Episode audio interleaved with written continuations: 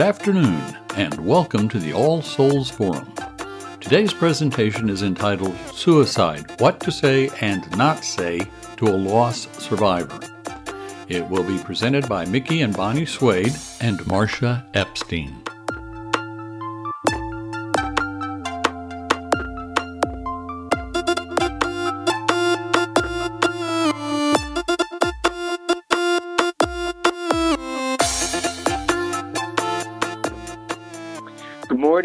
Welcome to the Forum at All Souls. My name is Alex Westerfeld. I am chair of the Forum Committee. That's a group of people who put these presentations together, line up the speakers, and make this work. We've been doing this uh, for 80 years, looking at discussing significant issues in the contemporary world. Our speakers this morning present for about 35 minutes, 30, 35 minutes. We take a brief break and then we uh, come back together again for questions and answers. So today's speakers are Bonnie and Mickey Swade, who founded Suicide Awareness Survival Support Missouri and Kansas, SASS MoKan. Their son Brett took his life in December of 2003. Since that time, they've led a suicide loss support group that meets on the second and fourth Tuesday of each month. They've been involved in many activities related to suicide awareness, suicide prevention, and suicide loss. Bonnie and Mickey will speak for about 15 minutes, and then they'll be followed by Marcia Epstein. Marcia has decades of experience in helping others. She grew up with much love and also a generous amount of chaos. The chaos provided the gifts of empathy and compassion. Her maternal grandparents, who had immigrated from Russia as young teens, added commitment to helping others. Her early volunteerism led to long service as director of the 24 hour crisis center in Lawrence, Kansas. Under her leadership, that center became one of the first on the United States' first suicide prevention network, which launched in 2001. Even earlier, at the request of a KU student whose father had died by suicide, Marcia and Pastor Thad Holcomb, who had lost his father to suicide, started a suicide loss support group, which Marcia still leads. Through the years, Marcia has experienced suicide losses in her large circle of family and friends. She brings that personal experience as well as professional training and experience to her work of supporting others with grief after suicide losses. Join me in welcoming our speakers. Uh, good morning. I'm Mickey Swade. Uh, I guess all of this started for Bonnie and I uh, some 20 years ago when we lost our son Brett to suicide. And uh, Bonnie wanted to make something positive come out of his uh, his death. So first off, we tried wanted to go into talking to kids, uh, educate them as far as mental illness, but uh, at that time, we were told we were putting ideas in their heads. So there was no talking to any youth 20 years ago. 20 years ago, suicide didn't exist. It was hidden. You could, you could tell everybody that it was some kind of an accident. Uh, so we took the uh, direction of uh, helping people that had lost someone to suicide we started a support group. Uh, and we still facilitate the same support group. It's been going on for uh, some almost 20 years now, uh, helping people. It, it's good for people to get together with other people that have had the same loss. And uh, you come in feeling like you're the Lone Ranger, the only one that's ever experienced something like this. And all of a sudden you start talking to other people in the room and, and, the group as a whole, and you realize that everybody is going through pretty much the same thing. And suicide is so different than any other kind of loss.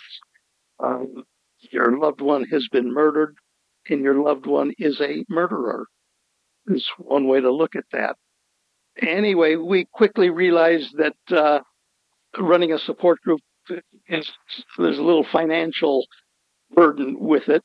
So we started SASS, Suicide Awareness Survivor Support, and uh, it's been going for close to 20 years, and we've kind of just retired and handed it down to the next generation, get some younger people involved in uh, in that.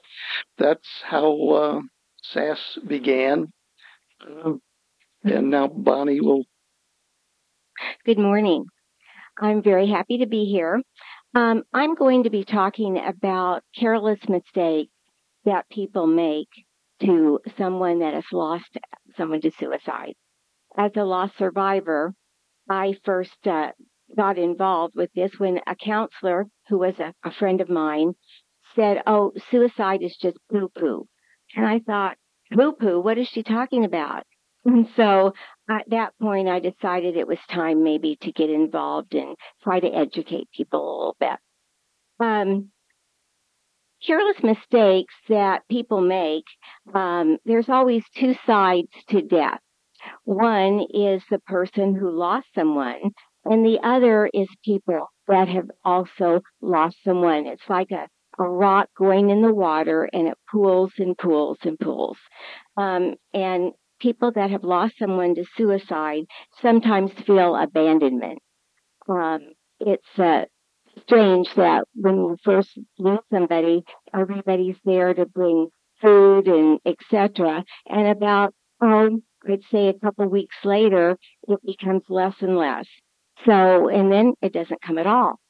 So, um, I just uh, felt like it was time to say something.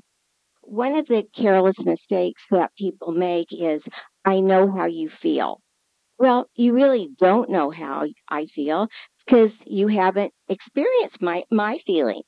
So that's kind of a, a statement that you wouldn't want to make. Another one is he or she lived a long life.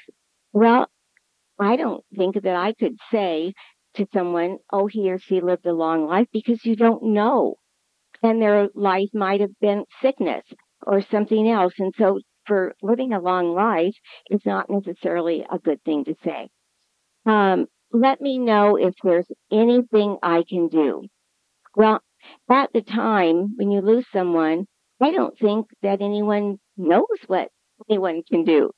So therefore, if you're proactive, you are going to just help them by bringing food, of course, uh, by asking uh, if um, you could take their children for an evening, um, if you could um, just help them in any way that they cannot decide to do for themselves. And you really don't know what to do. Um, let me know if there's um, anything I can do. Well, I already talked about that. He or she lived a long life. True. Um, I don't know that we can say that. Right. He or she is in a better place. Well, we're here as church people. So I don't want to say that you don't know if there's a better place. Obviously, some of you think that heaven is a better place. Um, we're Jewish and I don't necessarily uh, believe in that that's okay. That's okay to say um, because at least you're showing that you do care. Um, was a blessing. Well, sometimes suicide is not a blessing.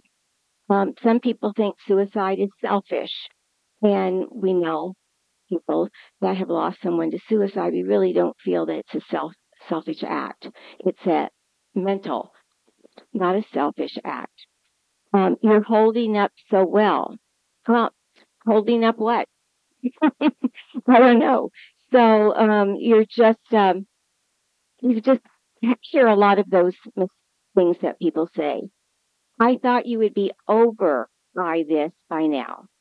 That's a good one because really we're never over it. You know that death is with us forever and ever. So to say it's time for you to be over it it's kind of ridiculous to say that. Um, God needed another angel in heaven. Well, maybe. I, I don't know. I don't know. And uh, perhaps uh, maybe our loved ones go to heaven. I don't know because nobody's ever come back to tell me. So, you know, I, I don't know. Um, you're the man or the woman of the house now. If someone has died and there's children, it's a lot of responsibility to put on a child that they're the ones that have to keep everyone together. So again, I think you would want to avoid that. Um, suicide is selfish. I mentioned that. Um, don't make comments that suggest that people were responsible for the suicide. That's a, another mistake. Avoid saying the person's name is not right. You want to say our son's name was Brett. And so we want to, when we talk about Brett, we want to be sure to use his name because that's important for us and for you, I think. Um, sometimes the thoughtfulness statements, uh, it's best not to say anything. If you really don't know what to say, all you can say is, I care. And I'm here if you need me. And if you don't need me, then I won't bother you, basically. So those are some of the things that I found that people say when you lose somebody to suicide. And now Marcia's going to speak. How about that? So I want to say that when I come to talk about any issue about suicide and I look at people who are in the room, my assumption is that most of us have some kinds of direct experiences. And when I think about it, I think about that means some people have had thoughts of suicide, have attempted suicide. Some people have the experience of suicide grief. Some people have the experience that may be current of supporting loved ones who are suicidal, trying to help them have the ability to stay alive. Some of us do volunteer paid work that relates to helping people, and sometimes those are people who are suicidal. And so I always think of it as there's a lot of personal experience in the room.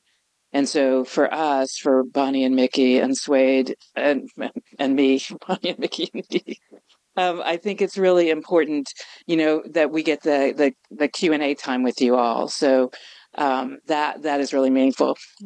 I, I asked Bonnie and Mickey to be first because I tend to get really excited and I can go on too long. So we'll see how this works. But I've got my phone, so I'll pay some attention to time.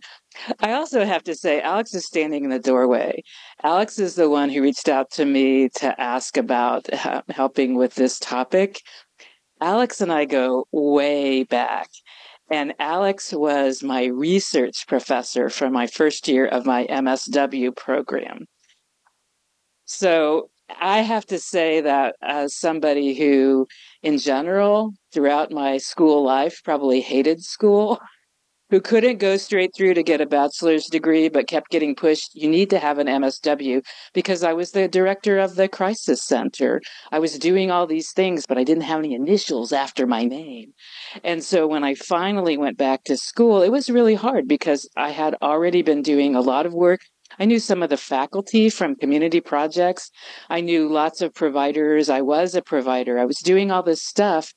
And I was suddenly in this world of thinking, maybe I don't know anything. I was really not confident. I was really had some hard experiences in school. And when Alex asked me, the way he asked me about possibly doing this he wrote this letter and uh, this email and said, you know, I don't know if you remember me. And I'm thinking, you don't know if I remember you. Oh my gosh. The first day of the research class, which, you know, for some people is going to feel pretty intimidating. I'm not a data person. I'm not a stats person. You know, I mean, I, I believe in needing to know what's meaningful. So it made sense to me. But what he did for the first day of class was he showed this, this pictures, pictures, pictures, pictures of all these people and you know we're sitting there like okay this is our research class what is this these who are all these people and what he was telling us and, and what he said and whatever his words were that research is about making sure we really are helping people that what we're doing is really meaningful and beneficial to them. It's about the people and don't ever lose sight of that. And for that and many reasons I, I, owe a lot of my being able to complete my grad program because I went to school going, I can quit at any time. I'm the director of the crisis center. We've got two little kids. My husband and I are both working. We've got all this stuff going on.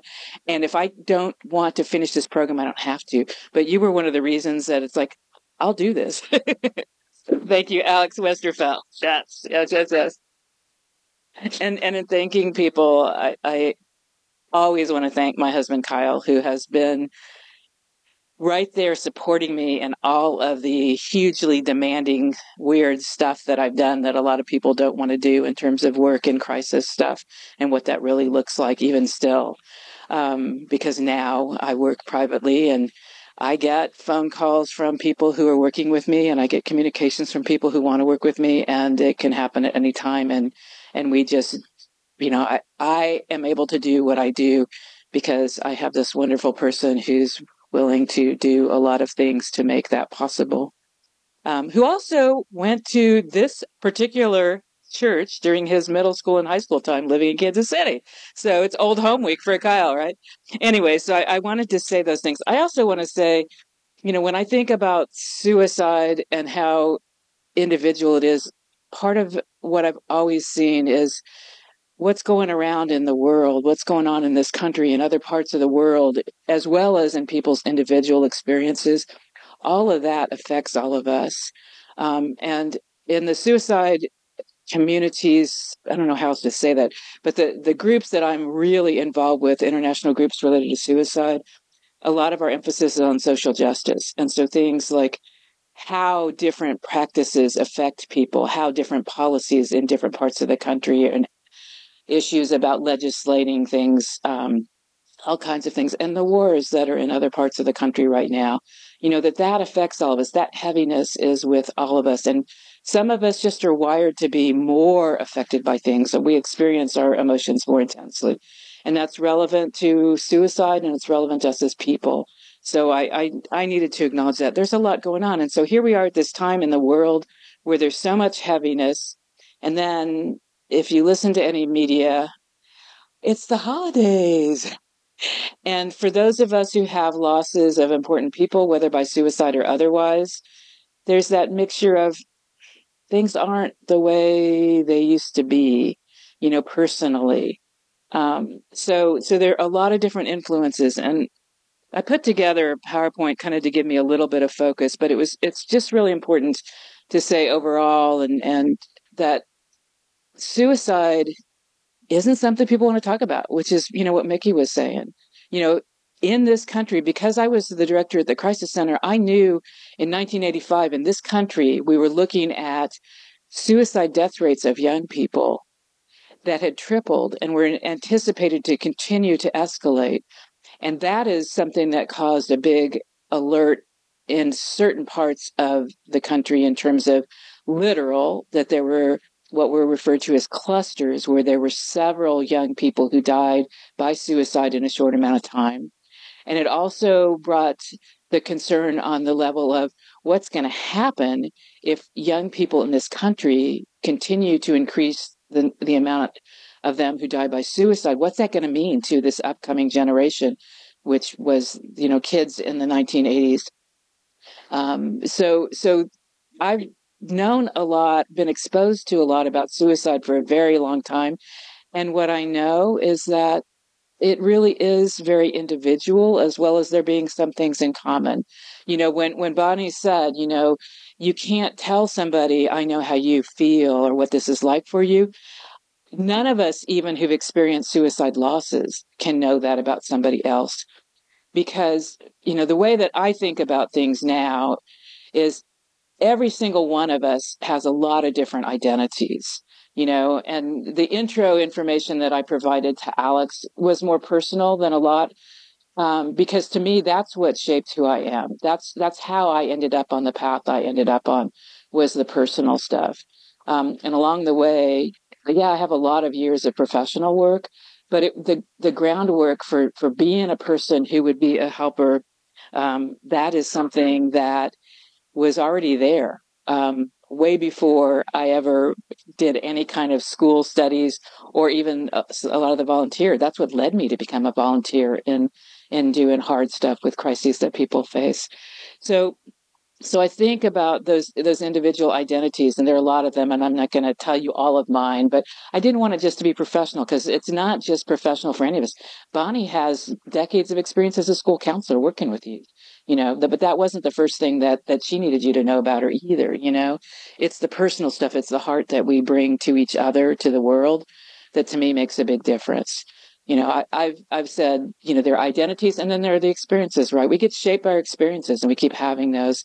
And at whatever point in time a lot of our perspectives are related to that combination of the influences of our identities and our experiences. And so we have certain ways of thinking about things.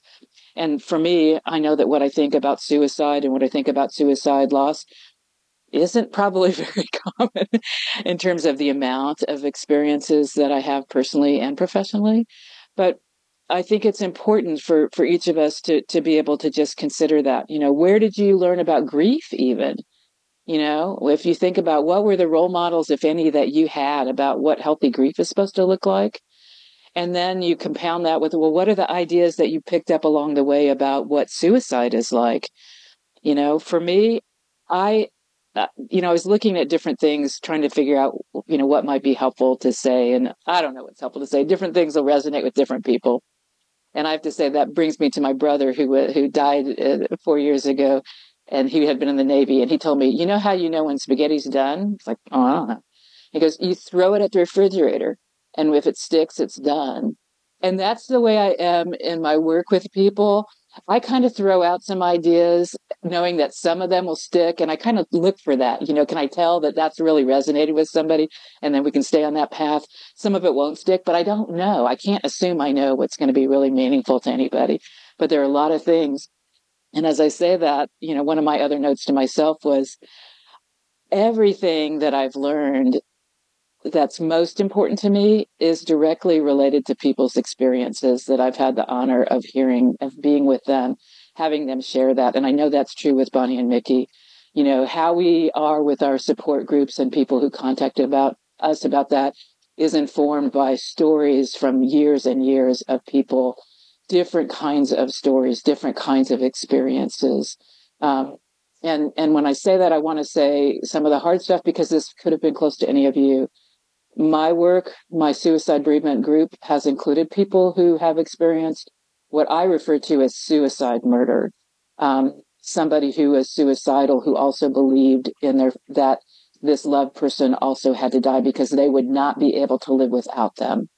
Um, so I've been with people through that kind of very, very traumatic grief, even with people who would have that and say, it's no more traumatic than anybody else's. Everybody's experience is probably the, one of the worst things they've ever had.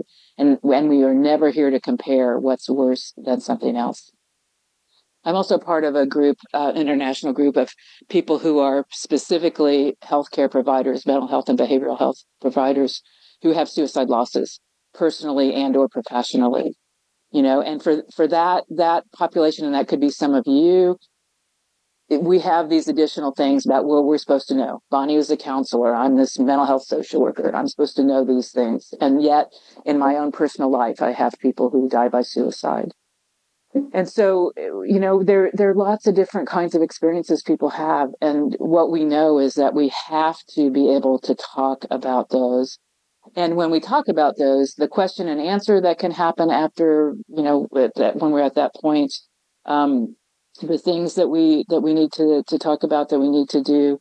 You know we we learn from each other. You ask a question you share an experience and it and it resonates in some way for somebody else. And i see that all the time and that's why i love group experiences.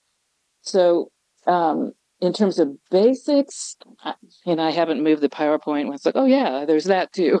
Um, uh, i might quickly do that but suicide grief is incredibly painful in almost all situations for the people who are left behind.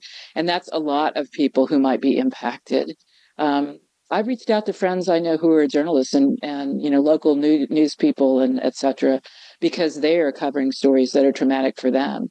Um, they're covering stories and they also have their own experiences, right? So some of them are also survivors of their own personal suicide losses, as well as doing this coverage and trying to figure out how they're supposed to say that to the world through their writing or whatever. I mean, it's just it's just really hard. And if I was thinking about one commonality, I would say the amount of pain and also the exhaustion from the pain, physically as well as emotionally. Um, that sometimes people get sick, they have health crises. Um, that probably would not have happened at that time if they had overall been feeling better. You know, we're when we're feeling better and we're able to do the things and we're eating pretty well and we're doing whatever our exercise is that is our level of exercise you know we we tend to stay healthier we tend to be more aware. Um, and sometimes we just can't concentrate you know we just can't uh, you know i've had people say my water got shut off because the mail comes and i set it on the table and i haven't looked at it. And then i come home one day from you know and and i i haven't i don't have water.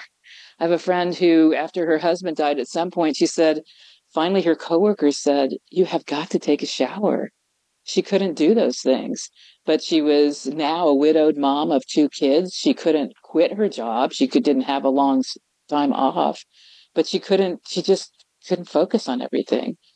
I remember that same person saying, I think I'm living on Cheetos and Diet Coke. And I said, you know what? There are worse things than Cheetos and Diet Coke. You'll be okay. You know, if that's what you need to do right now, that's what you do right now. And I'm a big, big believer that we have to do what we have to do. And Eh, we don't necessarily have the ability to do the healthiest things when we're in the most pain. And so we do the things that we can and we get through to a certain point. And rather than shaming ourselves for what we have done, we can say, I honor those Cheetos and Diet Coke, and I'm also ready to reduce that and add something better, you know? And I think that's an important thing. When we shame ourselves for how we've done things, then we can't move forward very well. I, re- I remember one woman who came to the to my group who drank worse and worse and worse and worse and worse for the first year after the love of her life died. And it came up in side conversations with some members of the group because we had people who were in recovery related to their own alcohol and other use and you know like is it is it really okay for this person to be here we know that she's been drinking before she came you know and and in all likelihood that insulated mug that she has with her has some alcohol in it because that's the level of drinking she has and so we had some conversation about that but the reality was i don't think she would have been able to stay alive if she hadn't had that alcohol during that year and she's not the only person i've known who needed to do something like that i'm not advocating for that but i'm also saying there was no shaming her for that. There was support. There was expression of concern, but there was, you can absolutely be at this meeting for suicide grief. You can absolutely be here. You're always going to be welcome.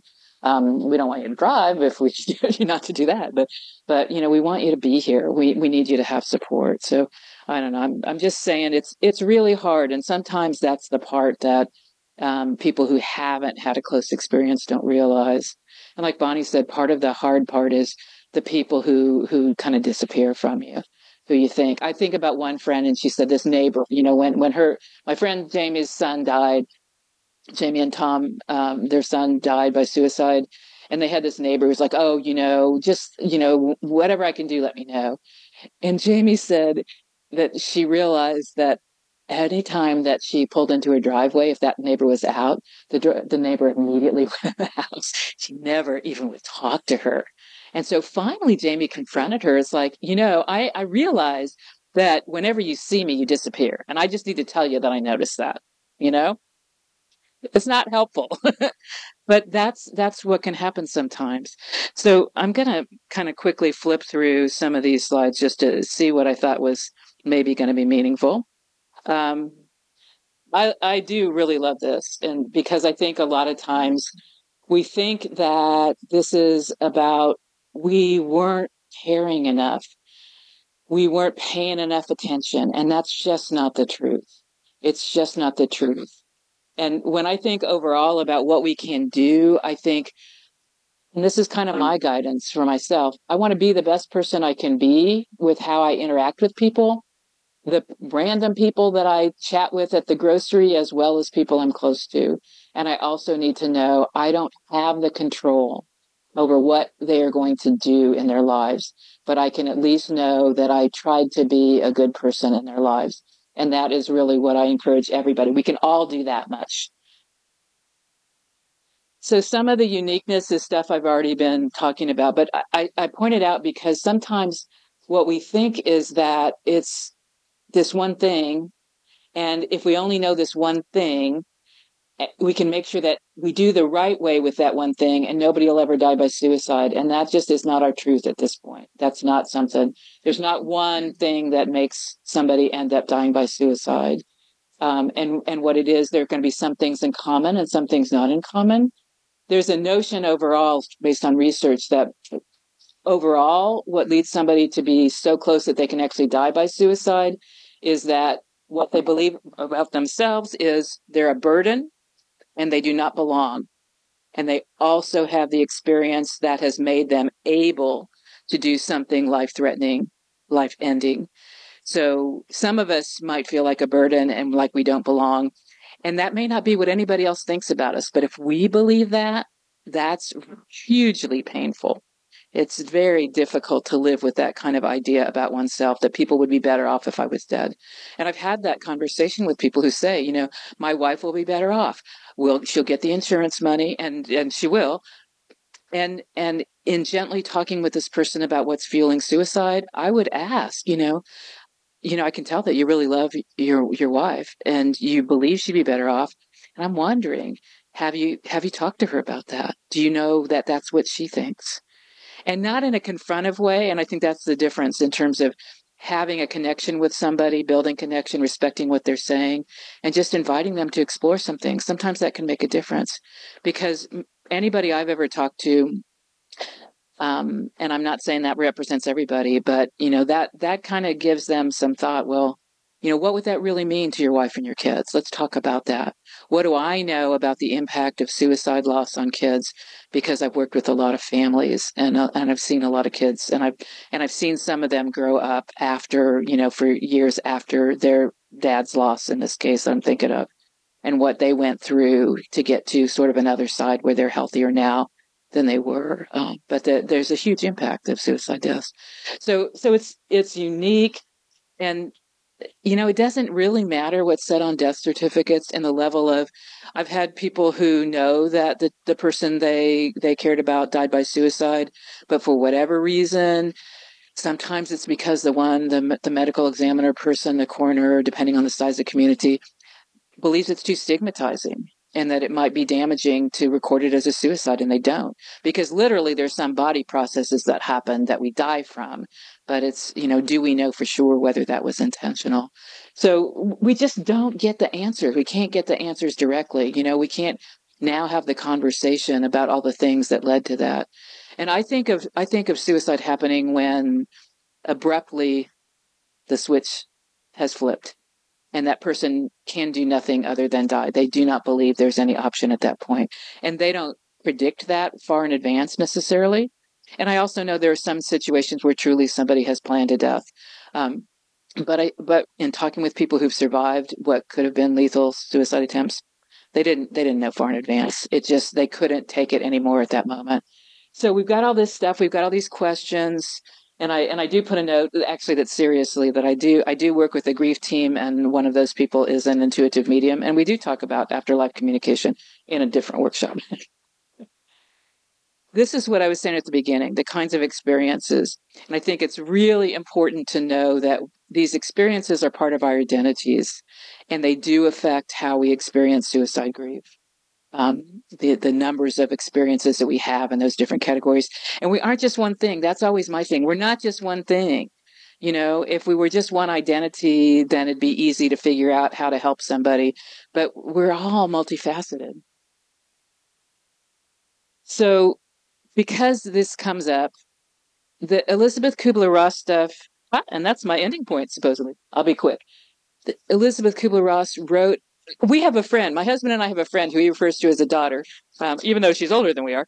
But um, Donna worked alongside Elizabeth Kubler Ross.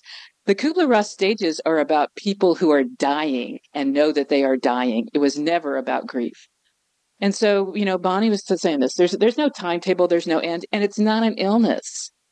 It's not grief is not an illness. It's a normal human response to the loss of a being who we love. So we get changed, this person, or eh, not related to suicide, but a pet can die, and that's a huge loss for people, you know. And I then I talk with people about that too. We're we're we're not the same. The future's not the same. Everything's just been smashed to bits, and we got to figure out how to pull it back together, and that's a long process. I love this image because literally, if you think about that, when your hand is in front of your face, you don't see much else. But when it moves away, you can still see your hand, but you still are attached to your hand. And that's the same thing with the grief. It's always there, but it's not always there. But it's not like a timetable thing, and it's not like it moves away and it never comes back. On our 40th anniversary, we did this fun thing. We're kayakers. We went to this place we'd never been. And I'm crying because we had a very small family wedding, and my mom and my brother um, and were, were people who were with us who have died. And it's just like, it's 40th anniversary. My mom should be here and she's not. And so that happens. Guilt, as I say, our feelings are legit. Our feelings are whatever they are, but it doesn't mean that the thought that goes with it is really accurate. Feeling guilty doesn't mean you caused the death by something you did or didn't do. Um, so some of these things, there are also ways that we get stronger. I know that my compassion comes from, as I say, the chaos if I hadn't been through things I'd been through and and uh, my growing up, I don't think I would ever have been on the path that I'm on. Um, and there you go. Your grief doesn't get smaller. You got to build your life. And I love this image because that's what it's saying. People think it's going to shrink. No, it just doesn't get as much space because our jar gets bigger. You got to grapple with it and you've got to remember what you did right. Frank Campbell, who's a national person related to suicide grief, he said, you know, we put up billboards along the highway about all kinds of things. We need a billboard that reminds us to remember what we did right. Holidays, you just have to figure out what is good and what isn't good for you support bonnie's been talking about that. You've got to be active. You know you don't disappear. If it's somebody you really care about do the things. Go to walmart and buy them toilet paper because they need toilet paper and tissues. And if they have paper plates even though yeah ecologically we don't love paper plates but dang it if you don't have the energy to wash dishes paper plates are a gift. So do these things and talk about you know bonnie said that talk about people's loved ones this I love because what it's saying is that the person with the most experience of the hardship is the one who gets to dump to whomever. Other people do not deserve and need to get support from the one who's there who's most affected.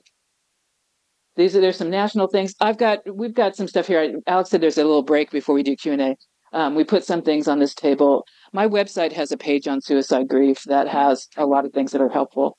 Tonight, for those who are family members, parents of any age who died by any cause. This is an annual thing with the Compassionate Friends. There actually is a gathering in the Kansas City area, I think the Johnson County side and maybe others, but but the concept is this lighting of candles happening across the globe at seven o'clock in whatever time people are in honor and memory of children um, who've lost by any cause of death, not specific suicide. Some of the books I put brought a couple here. Um, this center, this is from the Dougy Center, is excellent family stuff for grief. It's a national center. Lindsay Doolittle is dear to Bonnie and Mickey and me. She's a art teacher in the Kansas City area, and with young ones after the death of her husband, who is a KCK police officer. Um, this book, Four Children, I've got a copy if you just want to look at it. This isn't specific to suicide, but this is an awesome book, and Megan Devine has all kinds of stuff on social media that's really helpful. Um, so, with that in mind, Alex, what's supposed to happen during this little break? Thank you all for being with us and sharing. Appreciate it. And thank you, Marsh, for the kind word. Uh, very quickly, next week's presentation is titled Miracle of Innocence with Lamonte McIntyre and Valerie Burton. So we turn now to the Q&A portion of the program. So if you have a question, we appreciate it if you line up over here because that gives our presenters a sense of how many people there are and how much time they have to answer particular questions. And one question per person per person until everybody's had a chance to ask their questions. And please keep your uh, questions to questions rather than comments or statements at this point. Let me be first. Um, the um, one experience I have with suicide, one of the two experiences I have, is that the um, the family. You're talking about grief-stricken families, but in this case, um, family was toxic to the person. Could you guys address the idea that this process of grief is actually an awakening, or so, so how do you process the idea that a, a family is toxic to the to the person who committed suicide? I will start by saying, you know, there are all kinds of dynamics in families, and that is true. And I'm not sure exactly sort of where your question is coming from, like how to respond to the family members who you perceive as maybe having been damaging to the one who died or can, can you can you give us like a little I, in one case that i'm thinking about the the family was very insistent that he become this fundamentalist christian and and then were taking intervention to because he walked away from it. And they now had a doctor prescribe drugs to him that were causing him to be suicidal. And so the family itself was responsible for actions that resulted in the in the murder of their son. Okay. And so for me, the way that I have to approach that is even though I don't agree at all with what that family intervention was, there is a level where that family believed that this is the way to help this person. So I have to, even though I can believe what they did was absolutely wrong, there was some way for them that they thought this needed to happen. Uh, not the death, but change. Okay, so there's that. And I also know that some of us find ways to cope with incredible hardship. Um, I don't feel comfortable saying that it's all about the family that that is how this person ended up not being able to live. I'm not saying the family contributed positively to the person either, but I know it's complicated.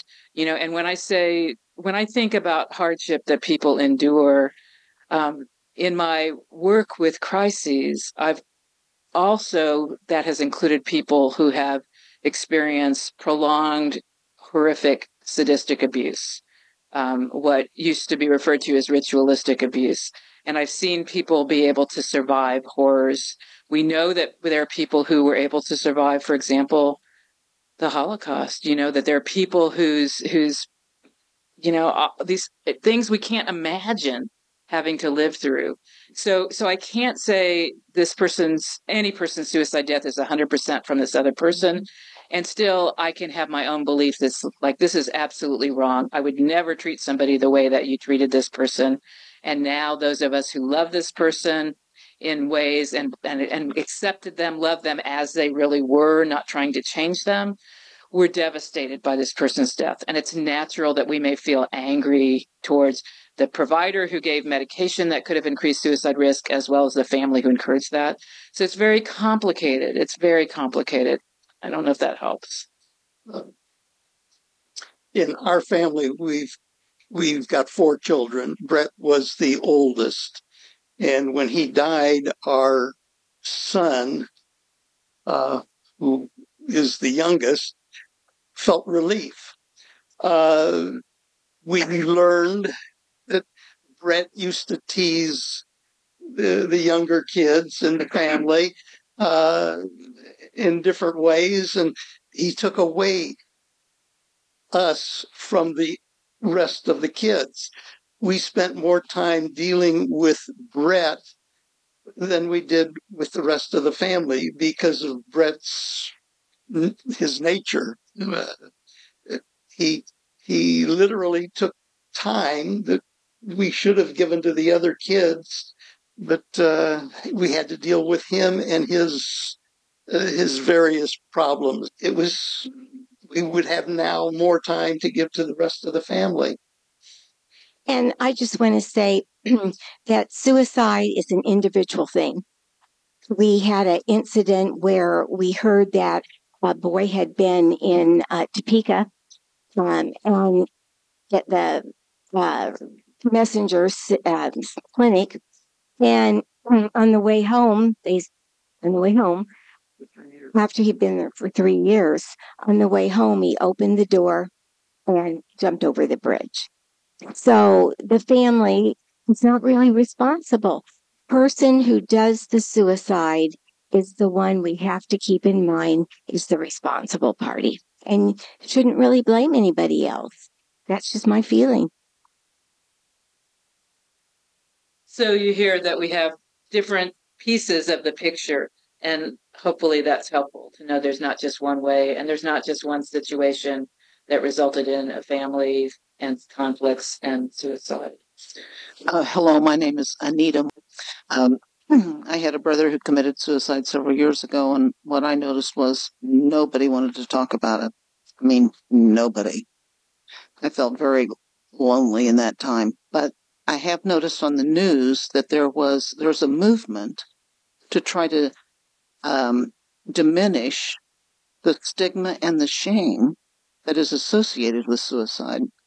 And um, I just wondered if you had heard about it, if that movement is. I think this was I know, back eastern California. It always seems like it's the coast. But if um, you had heard about it, and if it's you know um, coming to the Midwest? Are we going to, you know, finally deal with the shame and the stigma that goes with suicide?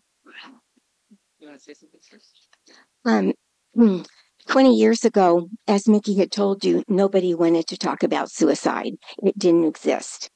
Well, nowadays it does exist.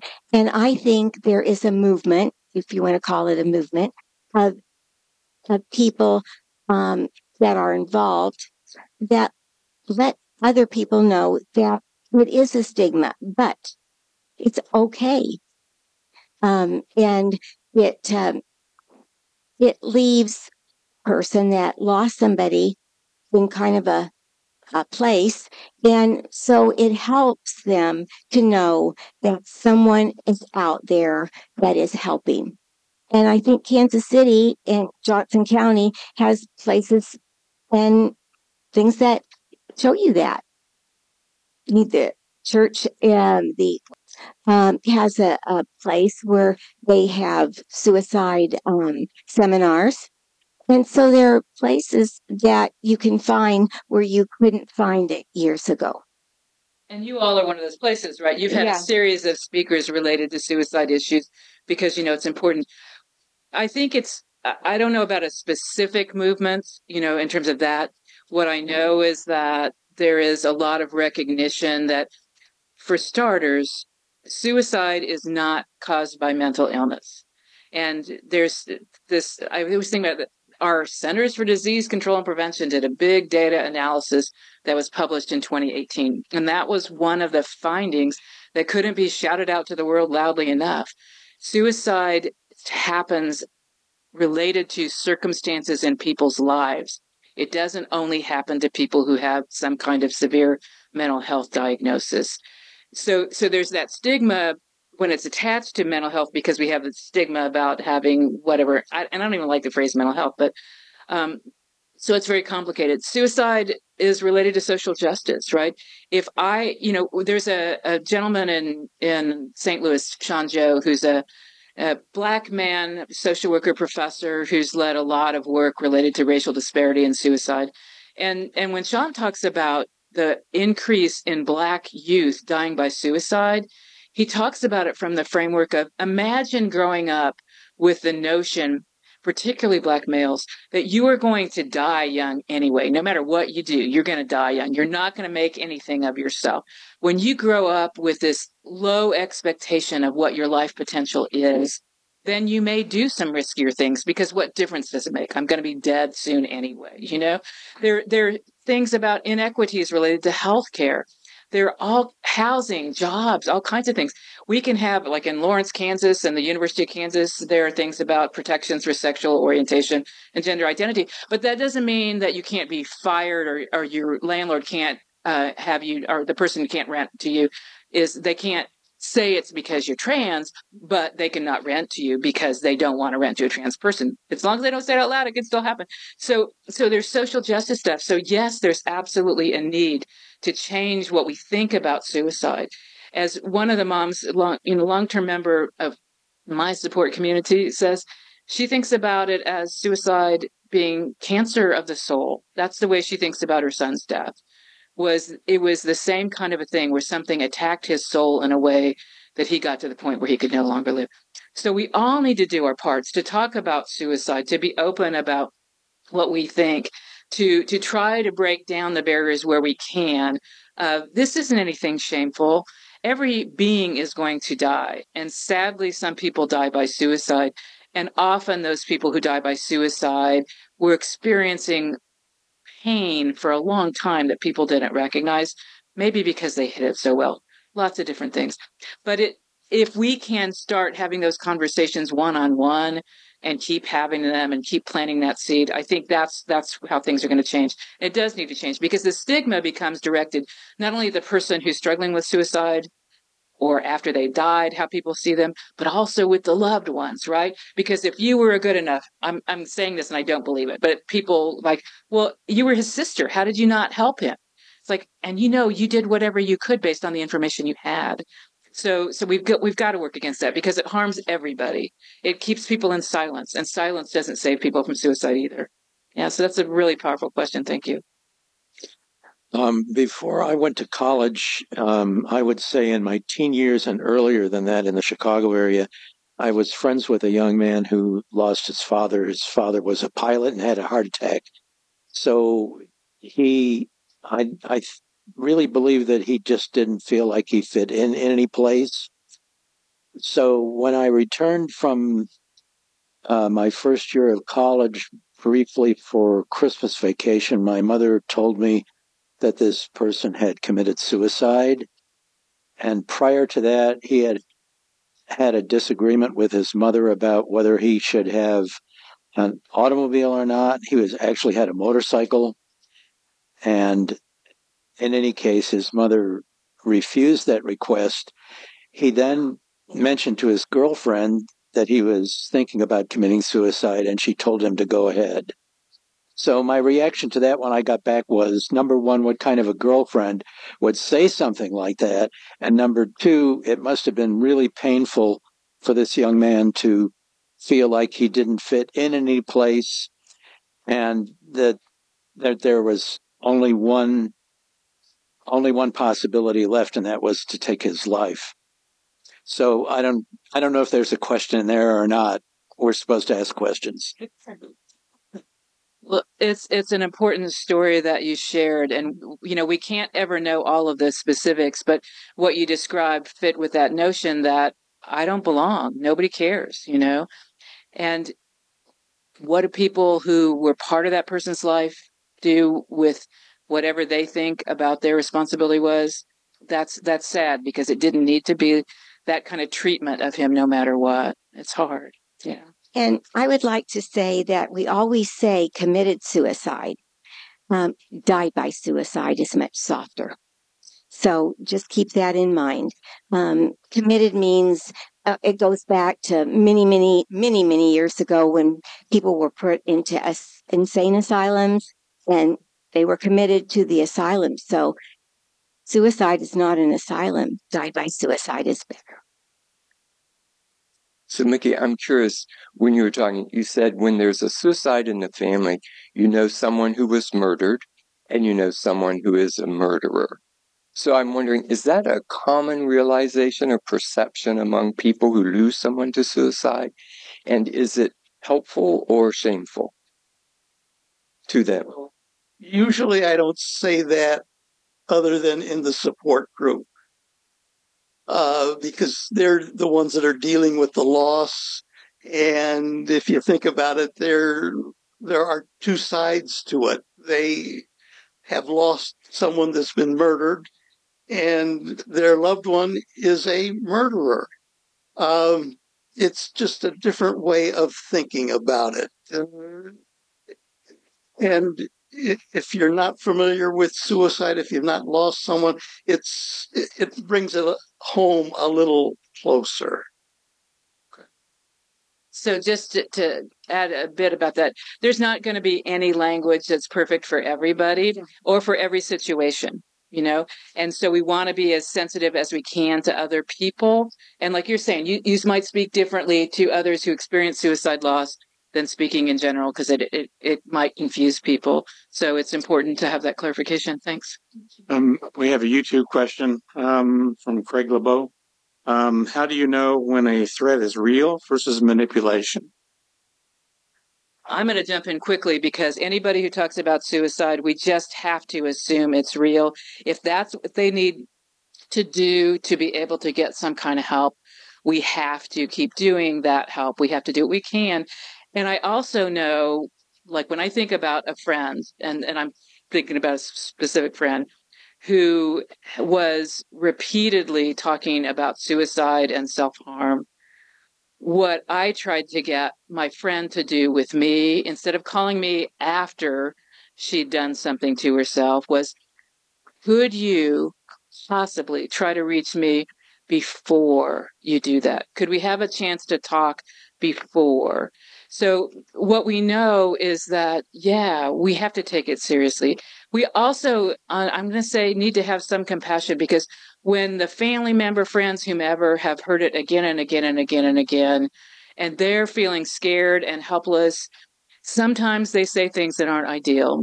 And sometimes they don't take it seriously because, well, he's been talking about this for five years and he hasn't done it, you know, but this might be the time when they, that person needs to act. So always always take it seriously is the is the best. And that's one of the times when you know if you when people don't know what to do yeah you can call the 988 crisis line. At least that's somebody who will say okay these are some things you might try or maybe even would your person talk to me right now?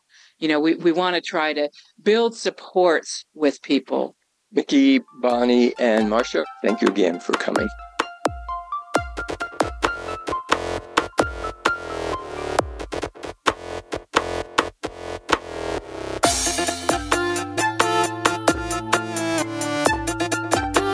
Thanks for listening to the All Souls Forum. The All Souls Forum is a production of the All Souls Unitarian Universalist Church of Kansas City, Missouri. And now stay tuned for Jazz in the Afternoon, followed by the Happy Hour at 3 p.m. and the Heartland Labor Forum at 6 p.m. All right here on KKFI 90.1 FM, Kansas City Community Radio.